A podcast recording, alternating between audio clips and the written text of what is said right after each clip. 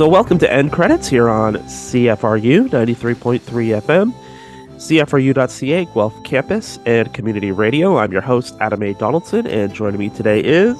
Peter Wesley Salmon. Hope you're all doing good down in the Royal City, G Town.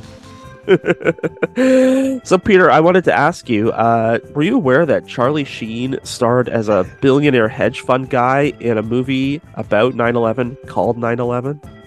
no, I was not aware of that. Yeah. Yeah, Charlie Sheen, 9 11 Truther, was in a movie about 9 11 where he played a guy stuck in an elevator in the North Tower.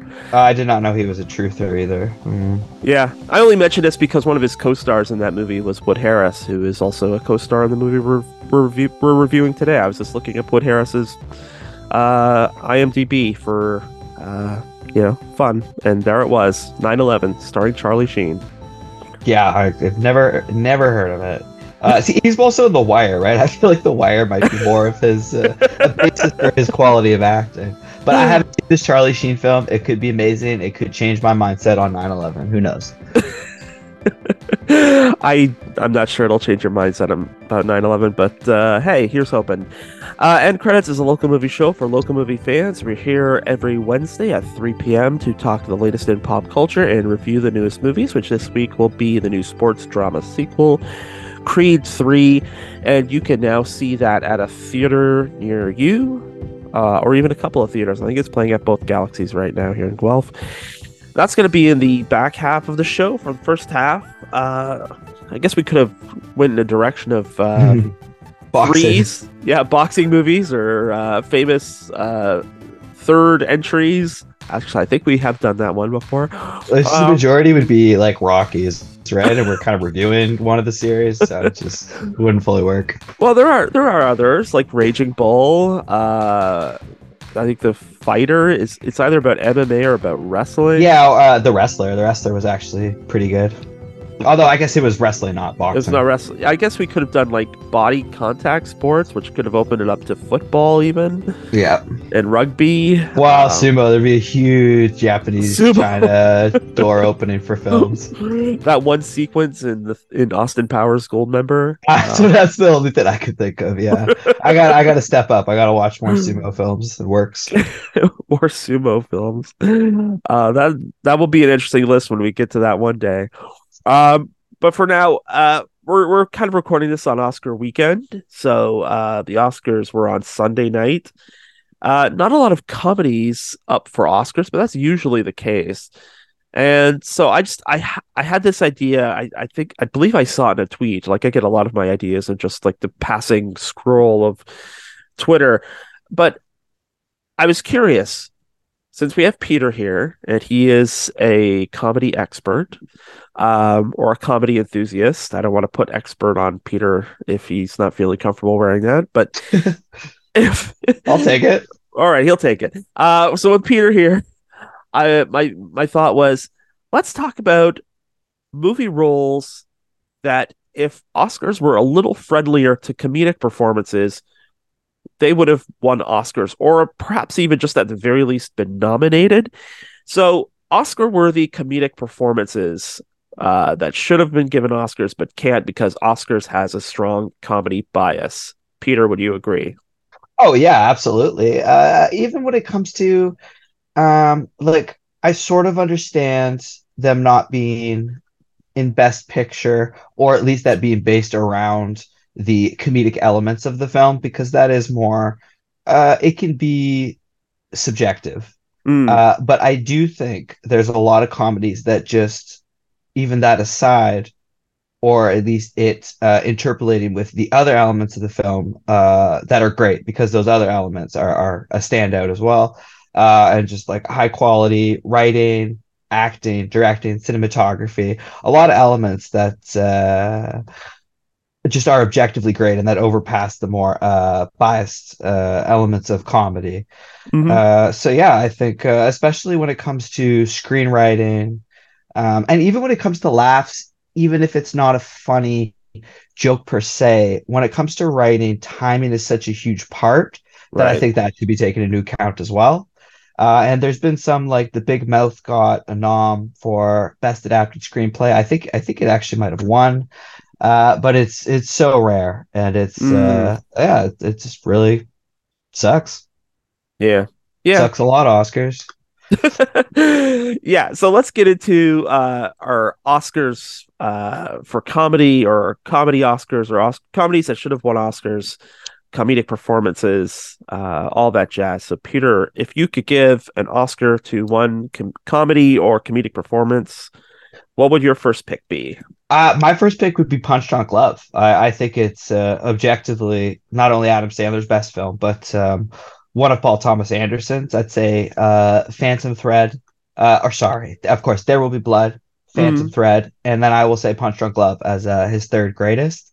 Uh, and I absolutely understand Adrien Brody um, winning for The Pianist, but I do wish it had gotten at least uh, a nom. I would have been okay. Adam Sandler getting a nom for Best Actor, Mm. um, or Paul Thomas Anderson just a nom for Best Director. He uh, won Best Director for that film at Cannes Film Festival, right? So I find Hmm. it interesting there was not even uh, a nom. Um, and Emily Watson at the uh, Toronto Film Critics Association won for Best Supporting Actress. She was remarkable in it, and I think she should have been part of uh, the Best Supporting Actress noms for that year. Because you know it was Nicole Kidman, who I love. She's well, actually no, I don't. I don't love her. I don't know why I said that. I like Nicole Kidman. She's cool. Uh, but it was for the hours as Virginia Woolf, and nothing uh, special. I, I've seen even on TV miniseries uh, better Virginia Woolfs. You know, it, it wasn't like Austin Butler Elvis uh, quality. So I would have been okay with, um, you know, Emily uh, Watson getting a nom there for Punch Drunk Love, uh, and also just like regular Finn's like screenplay. The the dialogue is is outstanding. Um, Louis h- him in it, a best supporting actor would have been great. There's just so many. Paul Thomas uh, Anderson for director, uh, and Philip Seymour Hoffman. That's what I don't understand. Philip Seymour Hoffman has gotten so many noms. Why? Why not for that one? He was uh, marvelous in it. Uh, maybe too. You know what? No, I was going to say maybe too small of a role, but Mm. then uh, the Fabelmans, Judd Hirsch, he's Mhm. hardly in it. He's got a nom. So I, I really think Punch Drunk Love I picked first. Uh, not because it's a great comedy, but because there's so many specific elements of it uh, in different categories of the Oscars it should have uh, gone into. Um, yeah, and I, I think they just honestly don't like Adam Sandler, uh, and I don't think Louis Guzmán's ever been nommed, uh, including for Boogie Nights. Um, And I'm looking through right now, Paul Thomas Anderson, uh, over 10 nominations for Oscars, and he's never won. Uh, Mhm. you know, uh, Daniel Day Lewis has won through his films, but he's never won. So I, I just think it's really strange. Uh, that Punch Drunk Love didn't even get a nom like his others. It's get a Golden strange that none of his have won. It's even stranger Punch Drunk Love didn't get a nom. Mhm. Well, I was gonna say, uh, he did get the Golden Globe for Best Actor in a comedy or musical. Adam yeah, Sandler and that's and, and like I, I said, the Cannes Film Festival. I just and Adam Sandler. That's the the Gijon International Film Festival. So that just to me makes it seem even more purposeful. The Oscars just Mm. leaving it out, trying to make I Mhm. guess a, a statement on Sandler, the Sandman. Well, it's interesting we start with the Sandman because he is also on my list. Um, not necessarily for a comedy, but uh, this is my cheat because I would have liked to have seen him get, at least get nominated, if not win. Uh, I really think he probably should have deserved to win, um, and that is for uh, Uncut Gems in Oh, 2019. absolutely. And uh, you know, I think there was uh, some talk from Academy members that essentially he was, well, blacklisted is a is a uh, triggering term for the uh, for the Oscars, but uh, I think it's true. Uh, there was a kind of blacklist, and there were comments from the Academy. It's like, oh, well, Adam Sandler's not the kind of nominee you want. I think it's based purely on um, the fact that he does movies that are called Big Daddy and Grown Ups Two and and and Hubie Halloween, classics. the classics, yeah, Yeah. the canon. Um, and you know, it's it's it's interesting with Uncut Gems because he's playing kind of like a very Sandlerish part, uh, because the main character is kind of a uh, a man child in over his head. Um, so Mhm. that's not an uncommon position for an Adam Sandler character uh, to find themselves in. The difference is that he kind of gives himself completely to uh, the tone that the Safdies are setting, the tension, the dread, the danger. Um, whereas in the comedies, you just, of course, assume it's all going to work out for uh, whoever Sandler's playing. That's you know kind of the thing with the comedies is no matter how big an idiot he is, mm-hmm. he's he's not going to end up in the hospital or the or jail in the end. He's he's going to win the game or accomplish the mission, get the girl, uh, all that stuff. None of that is what's going on in Uncut Gems, and it is. I, I think it's because of the familiarity with Sandler, and I think you know a lot of the he he seems like just such a genuinely good guy in real life and that sort of translates into like the roles he plays no matter how big of an idiot he, he plays there's this sort of genuine goodness and so watching him flounder yeah still some warmth to it absolutely yeah, yeah warmth yeah that's it and just watching him flounder in this as he's desperately trying to dig himself out of the hole um that he keeps digging himself deeper and deeper into this this kind of push pull of like he's trying to escape but he can't help himself uh this kind of like dead ender syndrome that he has. It's it's oh I, I I still remember I I didn't get a chance to see Uncut Gems in theater which I I regret but um on the other hand I couldn't have watched the climax of Uncut Gems like while standing up like I watched it at, at home I was pacing too that's true. that's true. And it's all well, I mean you could have but you might have gotten kicked out yeah. it's yeah it would have felt weird. Um but I mean that's all Sandler too, and it's also yeah. um, who's the who's his brother-in-law, Bogosian, um, is it like that that back and forth of of um, even Eric Bogosian like becomes a true believer in the end, which is hilarious. But yeah, the fact that that uh, I think Sandler won the Independent Spirit Award, but he did not get an Oscar nomination, which is all the more egregious. I mean, there were two really great lead male performances in 2019. Neither of them got Oscar nods. The other one I think of particularly is Willem Dafoe in The Lighthouse, and um, it is it, it continues to be a blight on the Motion Picture Academy that both of those snubs happen in the same year that Joaquin Phoenix wins for playing of all things the Joker. So yeah, I think that that's the Oscars year. It would have gotten a nom, right? And and oh yeah, uh, just all around, I, I, really Antonio Banderas, I love. Pain mm-hmm. and Glory is not a standout. Uh, Once Upon a Time in Hollywood, great. I don't think Rick Dalton any grander than you know Brad Brad Pitt's character. I think he deserved it. Brad Pitt. Uh, and then Adam Driver Marriage Story is awful. Like it's it's not a bad fit. It's a really great film, but it's nothing special. It's just kind of he's just kind of a boring character. Mm-hmm. Uh, and uh, uh, you know what? Jonathan Two Popes was sweet, but I I still think even uh, Adam Adam Sandler still deserved it over Jonathan Pryce. Absolutely. Yeah, yeah. yeah. Uh, I, I like. I'm also. I will admit, I'm. I'm not religious, but I was like raised Catholic, so there might be some some bias there. Seeing the seeing the two popes go at it, you know. No, no. I, I like the two popes too. I'm not sure it's. Uh, no, I, know, I, yeah. I understand. I understand why it was nominated. I just. Uh, it's you know. Anyway. Yeah. Let's, let's move on to number two picks. Yes. Oh, so number two uh, is for this year's Oscars. Uh, I actually was Bros had gotten uh, a nom. Uh, I I didn't expect it to get best film. I don't even you know I think deserves it. Comedy is is such a standout for why it's great. Uh, not like I said, other elements of a comedy that make it more objectable to review, uh, like cinematography and everything, dialogue. Uh, mm-hmm. When it comes to the script writing, not not the the pace. That's of course the acting. Uh, but I really do think it should have gotten a nom for uh, screenwriting. I, I think oh. uh, Billy Eichner and Nicholas Stoller really did a hell of a good job together. Every back and forth between the two main is, you know, making me laugh my butt off, and it, it I thought flowed pretty well, uh, and uh, just really great. And I, and I, think it was a special film too, right? I, I think because of that and how much a special new sort of plot was able to be written uh, uh so well. Um, that you know it, it, really did deserve that. Uh, I also think it's really important to uh, give more attention to the LGBT uh, Q plus you know culture, society, people, mm-hmm. and uh, the new writings of those works that are uh, uh, coming about, which I think, yeah, includes uh, Bros at least for last year.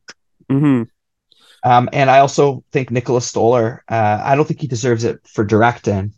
Mm. But I just say I do think it's strange he's never gotten a, a screenwriting or any sort of nom of that nature. Uh, forgetting Sarah Marshall is is objectively uh, a remarkable comedy, right? Mhm, mhm. Um, and I, I do think it's weird. It, it should have gone a nom for uh best soundtrack or composition or, or something of that nature, right? Like Jason Segel's song there is is brilliant. Uh, and I think just like forgetting Sarah Marshall, where it's laid out and the dialogue back and forth is brilliant. That it's it's the same for Bros. And again, I don't think any major noms, but like the uh, Big Sick, I think it should have gotten some more minor uh, screenplay written ones. Mhm. Uh, yeah, yeah, yeah, it's Bears number two. You mean Bros? Bros, yeah, geez. Although Bears is uh, Bears are a huge part of it. Yeah, yeah, that's- yeah, yeah, yeah. Uh, no, not at all. Yeah, uh, that might be a case, and this may be co- uh, where writing nominations for screenplays come into uh, issues. Well, because pacing is such a huge part of uh, comedy, right? That I think. well, I was uh, gonna say improv too. Yeah, exactly, exactly. Like, oh did was that in the script, or did he really say that? And Yeah, but uh, Yeah. you know, in square brackets, like improv Mm. is put into the screenplays, right? So like Mhm. even that uh needs to be remembered for one one. you know we're thinking about uh, great improvs, but also the writing towards it. oh, there's a difference between something like Bad Trip, which is like essentially like a, a candid camera movie with a like it- it's candid camera with a plot, but um, and something like you know one liners. Also something like Ghostbusters 2, which you know some people say was like 60, 70 percent improv, but That's maybe too much. yeah, yeah, yeah, yeah. I All know right. uh, Hot Hot Tub Time Machine 2 was horrendous and it was like 90% improv. Mm, hmm Um, so I'm sticking with acting, and uh, if I were an Academy member in 1974, I would have given a nomination to Cleavon Little for Blazing Saddles. Uh, Cleavon Little is uh, Bart, who is the new sheriff hired uh, for this town, and uh, he is set up to fail because he is black in the Old West and uh, so he does not exactly immediately win over the townspeople. The N word is used fairly liberally, uh, which was uh, even an issue at the time, um, let alone an issue here and now. Especially if you want to go on YouTube and see some of those clips and just uh, how how gently the N word rolls off the tongue, which is you know entirely the point. Um, but Cleavon Little, uh, not only is he stepping into the shoes of Richard Pryor. Richard Pryor co-wrote the screenplay, was supposed to play the sheriff. Um, he could not get an insurance coverage because of uh, his drug problems at the time. So in comes Cleavon Little, who is mostly known for his stage experience on and off Broadway at this point. And here he is in the midst of uh, such rare comedy talent as Gene Wilder, Madeline Kahn, uh, also Henry Korman, who was at the time uh, on the, the Carol Burnett show, Harvey Korman, excuse me. Uh, Mel Brooks, of course, comedy legend in and of himself. Uh, so, you know, imagine this guy, Cleavon Little, being brought in as the straight man, too. And that's the thing, is like almost everybody in in Blazing Saddles is one kind of character or another, except uh, Cleavon Little, who is the straight man, and the straight man is always underestimated in comedies. To be the the calm eye of the storm as all the zaniness goes on around you, and uh, he he does that with sort of remarkable uh, grace, and it, it requires so much of him. Um, this madcap that's like deconstructing the Western. It's a statement on race. It's a statement on Westerns. It's a statement on. I mean, it's also meta because the whole the final battle literally spills out of the studio and onto neighboring sets and then into downtown Burbank, and it ends with them literally going to watch Blazing Saddles, the movie. Um, so it's just it's. I can't imagine walking into this being like a little known Broadway actor and uh, having having to um, be the the glue that holds this this thing. Uh, I heard Dana Gould talk. He says he asked Mel Brooks like, "How did you?" You know, he asked Mel Brooks how you know you probably wouldn't have gotten Blazing Saddles made today, and Mel Brooks told him, uh, "I barely got it made then." so it's- Yeah, so it's it's kind of it's kind of remarkable in all sorts of ways, and I think um I think Cleavon Little uh deserves more more credit for for Well, like gluing Like for gluing all that together. Yeah. Yeah, exactly. A straight actor, uh, their role, their importance is very uh, underrated. You know how how how much they're needed for the the jokes to bounce off of, but uh, how they make those bounces much higher and grander. hmm hmm Uh, yeah. Also, Blazing Saddles, I got Academy Award noms too. Got three, so it's just Mhm. really strange. They're very picky choosy about what parts of great films to not nom.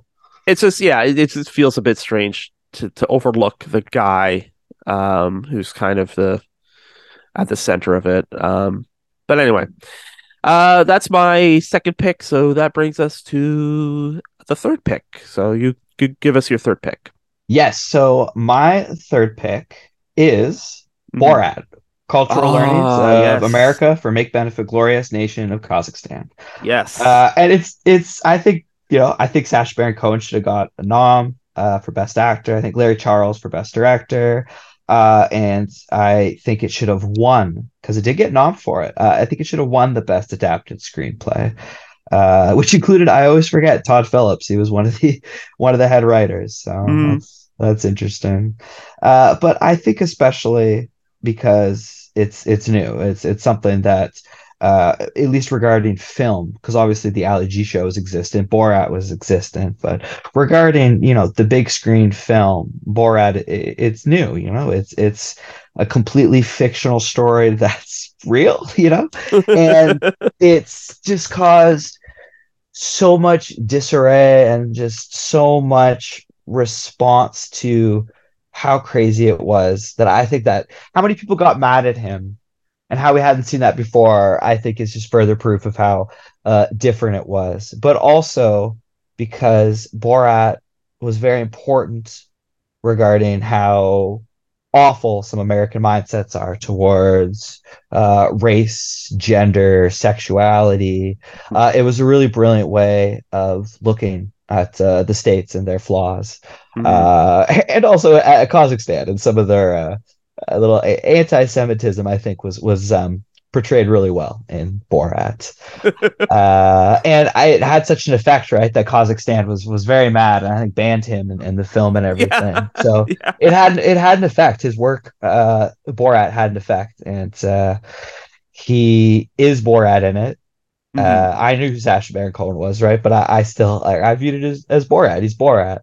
And uh, when it comes to the screenplay as well, like we mentioned, uh, timing is such a part of it, uh, and just which comedic elements, slapstick, what scene are they in, how is it being done, um, and the one of the earlier scenes where he's having soul fun with the hotel chairs and how there's like three of them.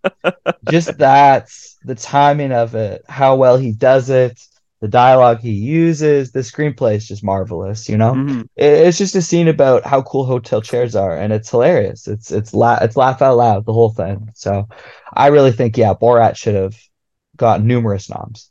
At Yeah. the very I- least directing screenplay, uh, one for screenplay, and then uh, acting, of course. I, I also think uh, uh, the co-star, uh, his buddy, would have been would have been a fun uh, uh. He was yeah. uh, uh, Ke- uh, Ken Davitian as Azamat. He was real, you know, he was a real man, a real Yeah. Kazakh, and portrayed it well. Yeah, I was I was thinking a lot about uh Sacha Baron Cohen um and, and Borat. You know, we we herald um well not not we necessarily, but you know, Hollywood loves like method actors, method acting, uh, talk about the greatest method performance of all time. Um, to be that absurd and to be like at 11 all the time. Um, this isn't, you know, Dustin Hoffman staying up all night so he looks tired. it's you know, it's it, this is like fighting naked in a hotel dining room. Oh, Uh, so it's yeah. Uh, he, you know, what's interesting too is Maria Bakalova got the uh, best supporting actress nomination, and I mean that was in the 2020s, uh, 2021. Yeah, but the, I was I was Yeah. glad that she got that. Yeah, I was glad that she and got it, it, too, won but- best adapted screenplay as well. So, it, or sorry, it got nommed for it at those. So it's uh, right. it did the amount of noms doubled for Academy Awards. So It was. I I mean, I appreciate it was kind of like an off year for the movies, uh, almost literally. But I mean, it they they did they did nominate her. Um, so my number three is um sticking to comedy and stick uh sticking to acting and um sticking to actors. I I feel bad that I get a chance to put a, a, a you know an actress on this list, but I'm sticking to this one. Uh, best supporting actor from 1998, Bill Murray for Rushmore.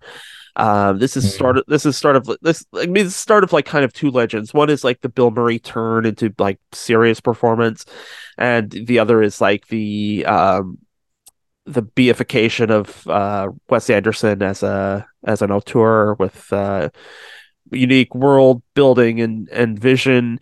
Um, but not although- as in your face as like Grand Budapest Hotel. Yeah, you know, I the mean, focus is still more on the dialogue and acting. I find. I mean, he, he didn't meticulously des- design Rushmore from the ground up or anything like that. Uh, but yeah, it it still feels like kind of a very very real lived in world. Um, you get Bill Murray, and there's something about his performance that is is mirroring sort of like the real life Murray. That um, he's looking for greater challenges. He's maybe feeling a bit played out, a bit tired out, and then along comes this young imaginative creative person who inspires him and and drives him and and encourages him to to try new things and and be more lively and you know i think that's that's the character um in in rushmore and i think that's also where bill and murray's at in his career. I think it was the perfect role at the perfect time. And i remember back in i guess it was 98 99 whenever that academy awards was bill murray not nominated and people were like shocked and appalled. It's like well how could you not you know uh i mean this was also around the same time as truman show and jim carrey didn't get a nomination for truman show which you know again Mm. that that's kind of like that comedy reputation um yeah, that that that one uh, should have been on my list too. Uh, we Yeah, a, a five. You know, I didn't think yeah, about that one. Truman Show. yeah Uh, because you know as soon as you talk out of, as soon as you talk out of your ass you're not oscars material anymore so it's um it's that seems to be the way of things unfortunately and i think bill murray at the time fix that certain type. Well he's not he's not academy award material so we're not going to elevate him and give him a, like the bare minimum nomination. Um because i think in in any other but i think in many other circumstances that role an actor of of bill murray's stature probably would have you know been given a, at least a pity nomination. Um which you know he he couldn't even secure that, and I think it's it's a shame, and you know it's um Bill Murray kind of working with Jim Jarmusch and you know working with Wes Anderson and and doing these like Lost in Translation. You don't get all that without Rushmore. So no, that's how we really yeah started it. yeah. Yeah, That's I mean that's so that's the turn anyway. Um you know, it's now I'm kind of sad that all these great comedic performances never get recognized. And uh, you know, I could Yeah, have me mentioned too. could have mentioned a ton more. One another one that struck out to me was like 9 to 5 Paul, with Dolly Parton. You she Yes. should have got a supporting because that's it's hard to make that not to say that Lily Tomlin and, and Jane Fonda weren't good in that movie, but I mean she makes that that trio and Yeah. uh, I think it was her first acting role too. Yeah, well, I've looked at other like listings of it, and uh, Rushmore is like on all of them, and also for Jason Schwartzman and his his portrayal in that, Yeah, which I, I think's fair. He's oh yeah, he's great in that. I especially I remember I was uh, someone who was like his age when I viewed it. I it was I could yeah definitely relate uh heavily to him. I thought that was great. Uh, also, so many lists uh have included Sister Act, Whoopi Goldberg. Which Mhm. uh, I think's good because it's been a while since I saw it, but I always forget it. It does deal heavily with uh you know like uh financial issues in different you know areas and, and such you know Mm. uh poverty and and all of that so Reese yeah, Witherspoon in Election is another one I saw pop up. So yeah oh also i just want to say for sister act like the the choreography her dancing right so Yeah. and her singing it matters did that not get like a music nomination? Like I feel like it got like a best song or something. yeah it did it's just she Okay. didn't like get any noms for it Gotcha. Well, that's uh that's it for our exploration of comedies. anyway, not sure how to wrap up the segment, but if you missed the Oscars, they were on on Sunday. I'm sure it's easy enough to find clips. I wonder if anyone got slapped. Um, I think that should be the new Oscar tradition. Is the yeah one slap per year one slap per year. It's pretty cool. And they should have like maybe like an audience vote, like have it like yeah, no, who who gets slapped or who does the slapping? uh, why not both? That's true. True. what if it ends up being the same person? Well, I mean that's that's a situation where you maybe have like a rank voting situation where maybe you I go think- with second place, like first think- place slaps second place or whatever. I think tonight uh, Jimmy Kimmel is just going to slap himself numerous times. I I, don't think I- he's going to say a word. I think he's just going to stand on stage and just keep slapping himself. It's going to be like a piece of art. People have to let us know if uh, Peter was right in that prediction. But for now, we are going to take a break and then come back with our review of Creed the Third, or as I saw somebody refer to it online as Threed. They really missed an opportunity there. But uh, That's, yeah, that's genius. anyway, you're listening to End Credits here on CFRU 93.3 FM, CFRU.ca, Guelph Campus and Community Radio. Straight to the top of the guts, got the glory. Went the distance, now I'm not gonna stop. Just a man and his will to survive. And it's the eye of the tiger, it's the thrill of the fight. Rising up to the challenge of our rivals. And the last known survivor stalks his prey in the night He's watching us all with the eye tiger. They take your name and they, they give you a number. That's how it started. I was the best though. Yeah, you were. I was, bro. But I never got a chance to prove that. Look, all I'm saying, bro, if, if Apollo Creed could take a chance on some underdog, why can't you? Okay, then that was a clip from Creed 3. It is the new film from Michael B. Jordan, and it stars Michael B. Jordan, Mhm. as well as Tessa Thompson, Jonathan Majors, Wood Harris, Mila Davis Kent, Jose Benavidez Jr., and Phylicia Rashad.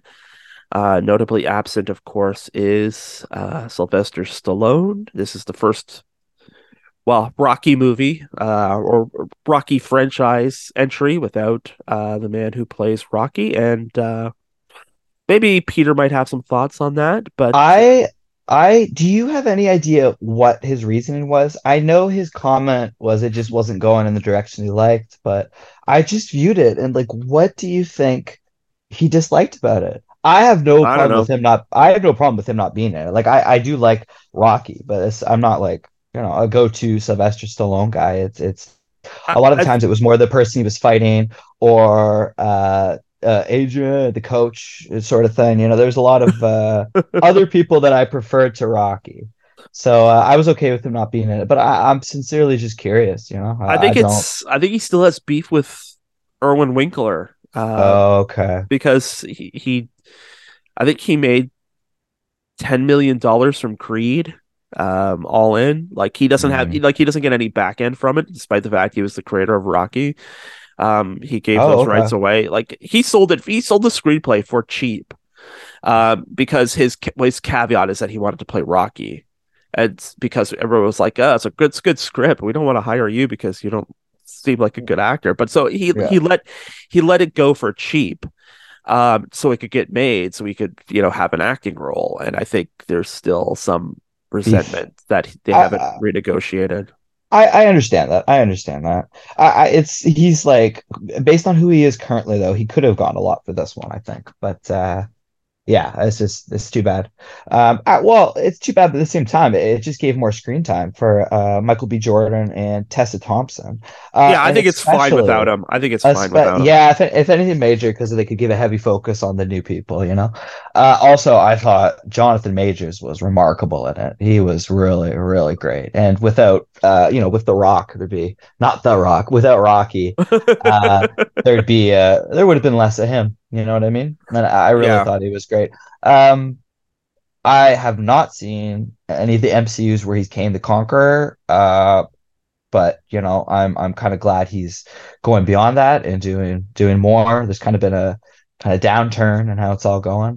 Uh, and he's amazing into Five Blood. So I'm glad he is continuing to do well, Mm. uh, but not just in you know MCU uh big franchise owned ones. Uh, well, Creed 3 is very big franchise, but it, it's not Disney owned. So I'm glad he's doing I'm glad he's not just hanging out with Disney and doing Disney stuff.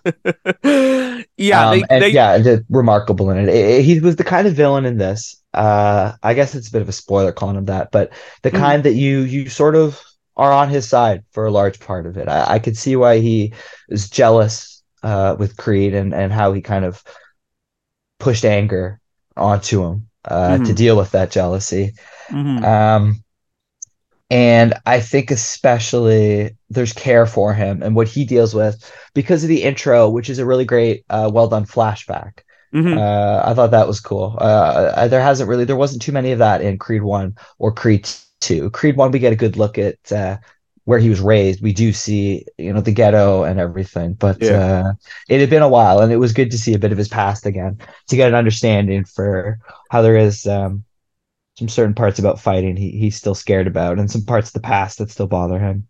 Yeah. Uh, he screams about that to Tessa Thompson he, about uh, he just there's some things in the past he wants to leave there, right? It deals Yeah. with that well. Yeah. This is the thing is that uh MCU got on the ground floor of Jonathan Majors and they were like really really lucky. Um that they got him early. Yeah, to, yeah. To, to be the new big bad because um I can't imagine uh him being like affordable for like that kind of like multi-film, multi-TV show commitment now. No, Um, no. I hope he doesn't. Well, I mean, this is it. It's like it, it- that whole. It's it's had that feeling for a while. MCU stuff that's like really confining. It like ties up really good actors into, you know, having you know third stringer parts and you know, other movies while waiting to come back as the main character in other movies and then doing cameos and things. It's, I mean, that may be fine for some actors, but I mean, for Jonathan Majors, who really does feel like he's on his way up, it's, and, and this like solidifies that. Like he is, Mhm. He is this movie. Like the, as you said, it's a lot of the Rocky movies and the, the certainly the past two Creed movies have been played for triumph. Watching, you know, the the lead character go from well, essentially zero to hero, or you know how they meet the new challenge. Um, Rocky Balboa, of course, where he's like coming back from old age and tr- you know trying to prove that he's he you know he's still capable. Mhm. He, Uh, lo- he fighting the loses, He loses though in Rocky Balboa, right? But then he gets like a, he Um, still gets like an applause. He's still the one that gets the applause because uh, if I remember from Rocky Balboa, it's technically they fight A to draw? a draw, but uh, the the challenger gets is wins by points uh, because there's no knockout. Um, but I mean, the original Rocky ends with Rocky essentially losing to to Apollo Creed. It's it's the fact Mhm. that he was able to stand up for all 15 rounds that makes him triumphant. That everyone thought that Creed would you know murder him in the in the ring. And um, to to get back to Creed three though, um, there's none of that triumphalism in that in this, which it, it feels more like a tragedy than it does um sort of like a typical even typical sports movie where it's you know you, you have your hero you have your villain hero overcomes villain after uh, a training montage that that doesn't feel like that's not the game michael b jordan wants to play in this and no, he's pushed back into it. Pushed Yeah. back into it by his old friend. yeah there's so much like uh, so much about the like the regret in this um the fact that that you have this um this friendship when they were young that was, you know they lost it because uh dame uh goes to prison while creed goes off and has this great boxing career and um retires as the undisputed champ now is in uh, you know an accomplished businessman. He's in ralph lauren ads. Um he Mhm, has a mhm. great family. Um and there are a lot of key little moments with uh with him and his uh, with apollo not apollo um uh, donnie and his daughter um the little tea party they have where he's wearing the dinosaur pajamas is is, is really cute um and then in, into this comes like the dark mirror of, of Dame, who's been to prison and, and wanted all this. He wanted this career. He wanted his shot to be a champion, and he gets you know thrown into jail for twenty years. And Yeah. You know, well, how I much hate- of- how much of that it's- is like? yeah, Sorry, go ahead. Oh, I just wanted to say, yeah, they really showed well how uh, he was angry that uh, you know Michael B. Jordan, uh, Donnie Creed was retired, right, at his age, and That's the thing. I yeah. think why he was a really likable villain is because like I totally got that right after the jail, you know. That's the thing. He's not really a villain though, because he like he says straight up after getting out of jail and meeting up with Donnie, he says like, "I want to be champion." He he tells Donnie exactly what he wants. This isn't a long con, although we're kind of meant to like think that Damien's like this plotter and schemer, but I don't think he's I don't think it's that. I think he tells Donnie exactly what he wants right from the beginning. Mhm. And I think that's what makes it tragic. And on the Donnie side of what makes it tragic is like is in the back of his head. It's like, well, you know, and, and, and the ideas of like legacy have been chasing this character all through the all through the series. You know, he doesn't want to take on his father's name in the first movie. He has to, you know, sort of rewrite that family legacy in the second movie. And in this, he's kind of like, well, is is my whole legacy a lie? Um, or, Mhm. like the thing I've built for myself is that a lie because maybe I really stole it from this guy who was my friend who went to jail while I got away. So there's a uh, you know it, it's it, there's nothing triumph triumphant in the end. No, Uh, he it- didn't want yeah. to fight again, you know? And Yeah. I, I, I really think uh, what that does well is, you know, Michael B. Jordan, uh, Creed's thoughts towards the boxing and him being happy retired, Mm, but being pulled back in. It shows Mm. how different boxing is from a lot of other sports. mhm, You know, there's other sports where even the best, like Tom Brady, it's the Patriots that won. mhm, Whereas for Creed, it's him. For boxers, it's them. And they're Mhm. not the best NFL team, the best NHL team. They're just the best wrestler, period. Mhm, And whenever someone wants to fight them to take that back, they can. And there is no strong league. There's no boxing is is so privatized that it makes mm. MLB, NFL, whatever, MLS look like unions, you know? So it really shows that well and, and how difficult uh, it can be. So I think just for boxer fans too, it, it, it's a very accurate look at the sport. Yeah, it, to your point, Tom Brady retires, comes back uh, as a Buccaneer, and doesn't even make the playoffs, and he retires again. It's it's interesting how sometimes you even the best players need that team alchemy to Yeah, to stay on top. but even then, it's the Bucks, it's the Buccaneers that lost, right? Mm, Not true. not Brady, not Brady. You know, where's this? It's Creed. It's Creed and only Creed, Mhm. and the title can be taken whenever. Whereas NFL, it's just every Super Bowl. You know when it's gonna happen. Yeah, structure. There's no Yeah. structure in boxing. well, that that's it too. What what I like about this though is um. And, and Jordan's talked a lot about like anime influences of all cockamamie things to to bring into this boxing movie. Um, I really liked how the fights were different in this. They looked different. They were staged differently. There's a lot of, uh, you see a lot of seeds of, of fighters analyzing, um, their opponents and and looking for where the weaknesses are that I found interesting too. And Oh the, yeah, the boxing was amazing. and the, the, the final, and I understand why it's divisive, but the final fight, which takes place in Dodger Stadium, I love how they took over Dodger Stadium and made it a boxing ring. but um, I mean, so there's a big crowd, and if you know, it's it's there's a rhythm to these things, and you know, it's the big crowd, the cheering of the crowd. You have the announcers at the side making you know their commentary and all that. Mhm. But at a key moment in the fight, all of that goes away. And it's just Dame and Donnie fighting in the Mhm. ring. You know, there's no crowd, there's no announcers, there's no um you know, no ads everywhere. and you know, no bright lights. It's just these two guys and it's like it's like a the battle in their minds and you get these like snippets of them seeing each other as kids again. Like the the the ring turns into a jail at one point. It's like so it- it's as much about them fighting in their minds and and the, the their their their psychological stand during the fight. And and I found that really interesting Mhm. uh, as opposed to just sort of staging this as you know maybe Stallone or whoever might have staged this fight. And there's a lot of Coogler influence. Mhm.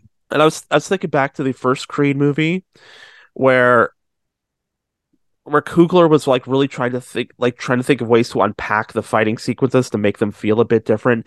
And there's that and the the first sort of semi-professional fight that Donnie has, where he he goes out and it, shows him going into the black, and you don't really see the fight. You get like snippets of the fight, Mhm. um, but you don't really see the fight. It, it's because it's it's this is this is kind of like Donnie finally trying to take up the mantle of a professional fighter and and match himself against the the legacy of his father, and uh, so th- there's, I think I think Jordan borrowed a lot of that from Coogler. This idea that you know it's not about how great you film the fighting; it's about the psychology of what's going on in the fight, and um, as as opposed to just how well the the thing is shot.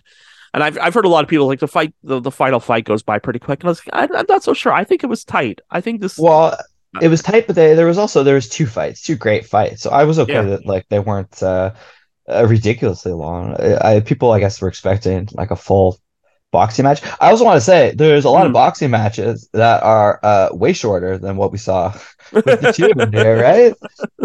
yeah, it goes all twelve rounds. Uh, yeah, exactly. Yeah, 12 uh 12th round and then I think 12 seconds in, which was uh which was cool. mhm. Uh, very very perfect uh, conclusion for uh Creed's victory, you know. yeah it's yeah this is a, a, a kind of weird boxing movie where it really does feel, you know in most in most boxing movies boxing is a metaphor but in this it really does feel like it's kind of a metaphor even more than most times.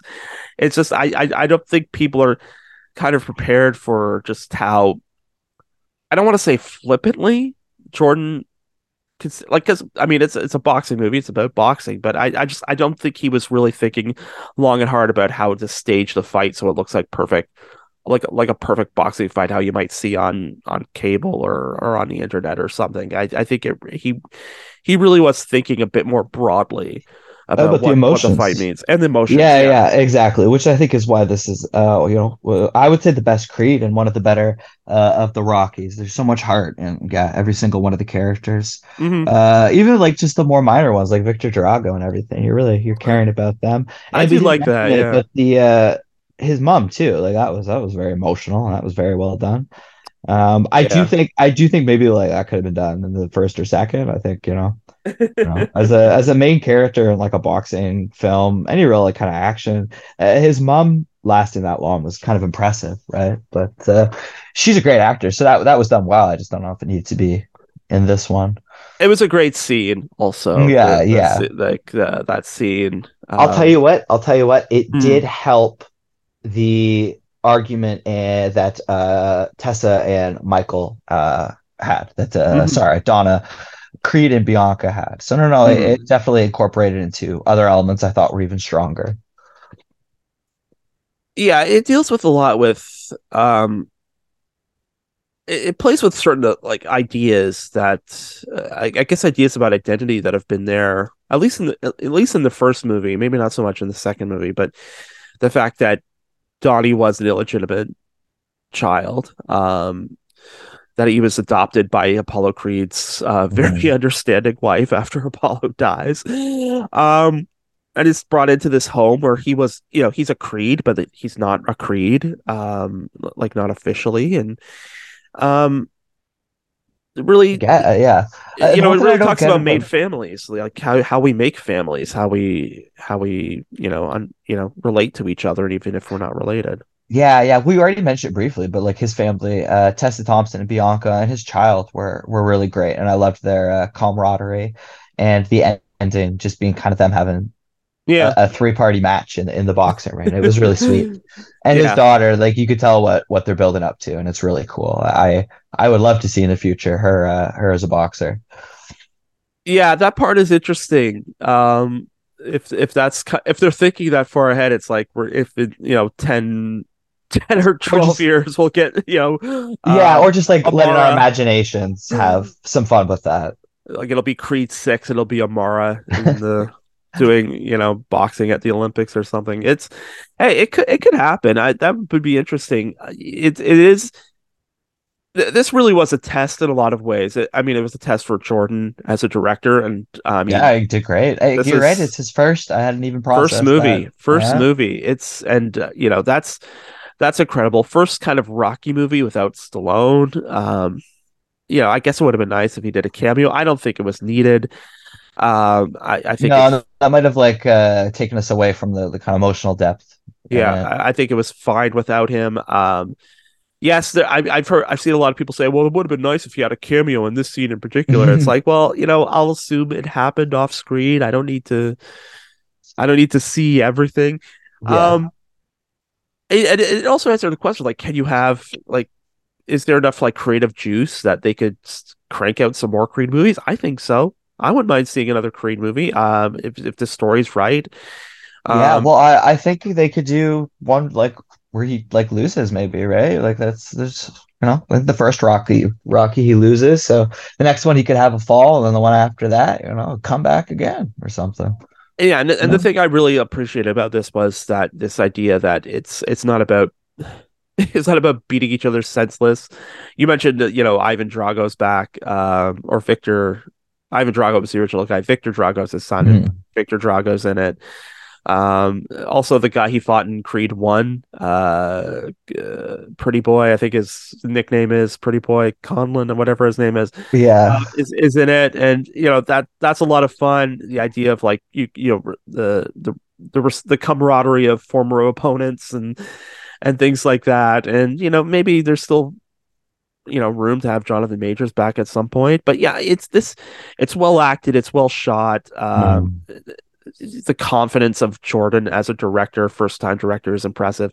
Some of this stuff was shot in IMAX too, which is like pff, next level. Like you know, uh, most most directors start on eight millimeter. Uh, Jordan starts on IMAX. Um, that is an accomplishment right there. That's, yeah, that's it's interesting. it, yeah. So it's you know it works. Uh, the formula works. Um, there's just enough about this to make it different that uh, that you know it doesn't feel quite like a typical Rocky or a typical Creed movie in terms of what we expect either. So No, you honestly, you don't have to have uh viewed like I would say view the at least the creeds, but you don't need to. It's still fun. It's just it's really fun.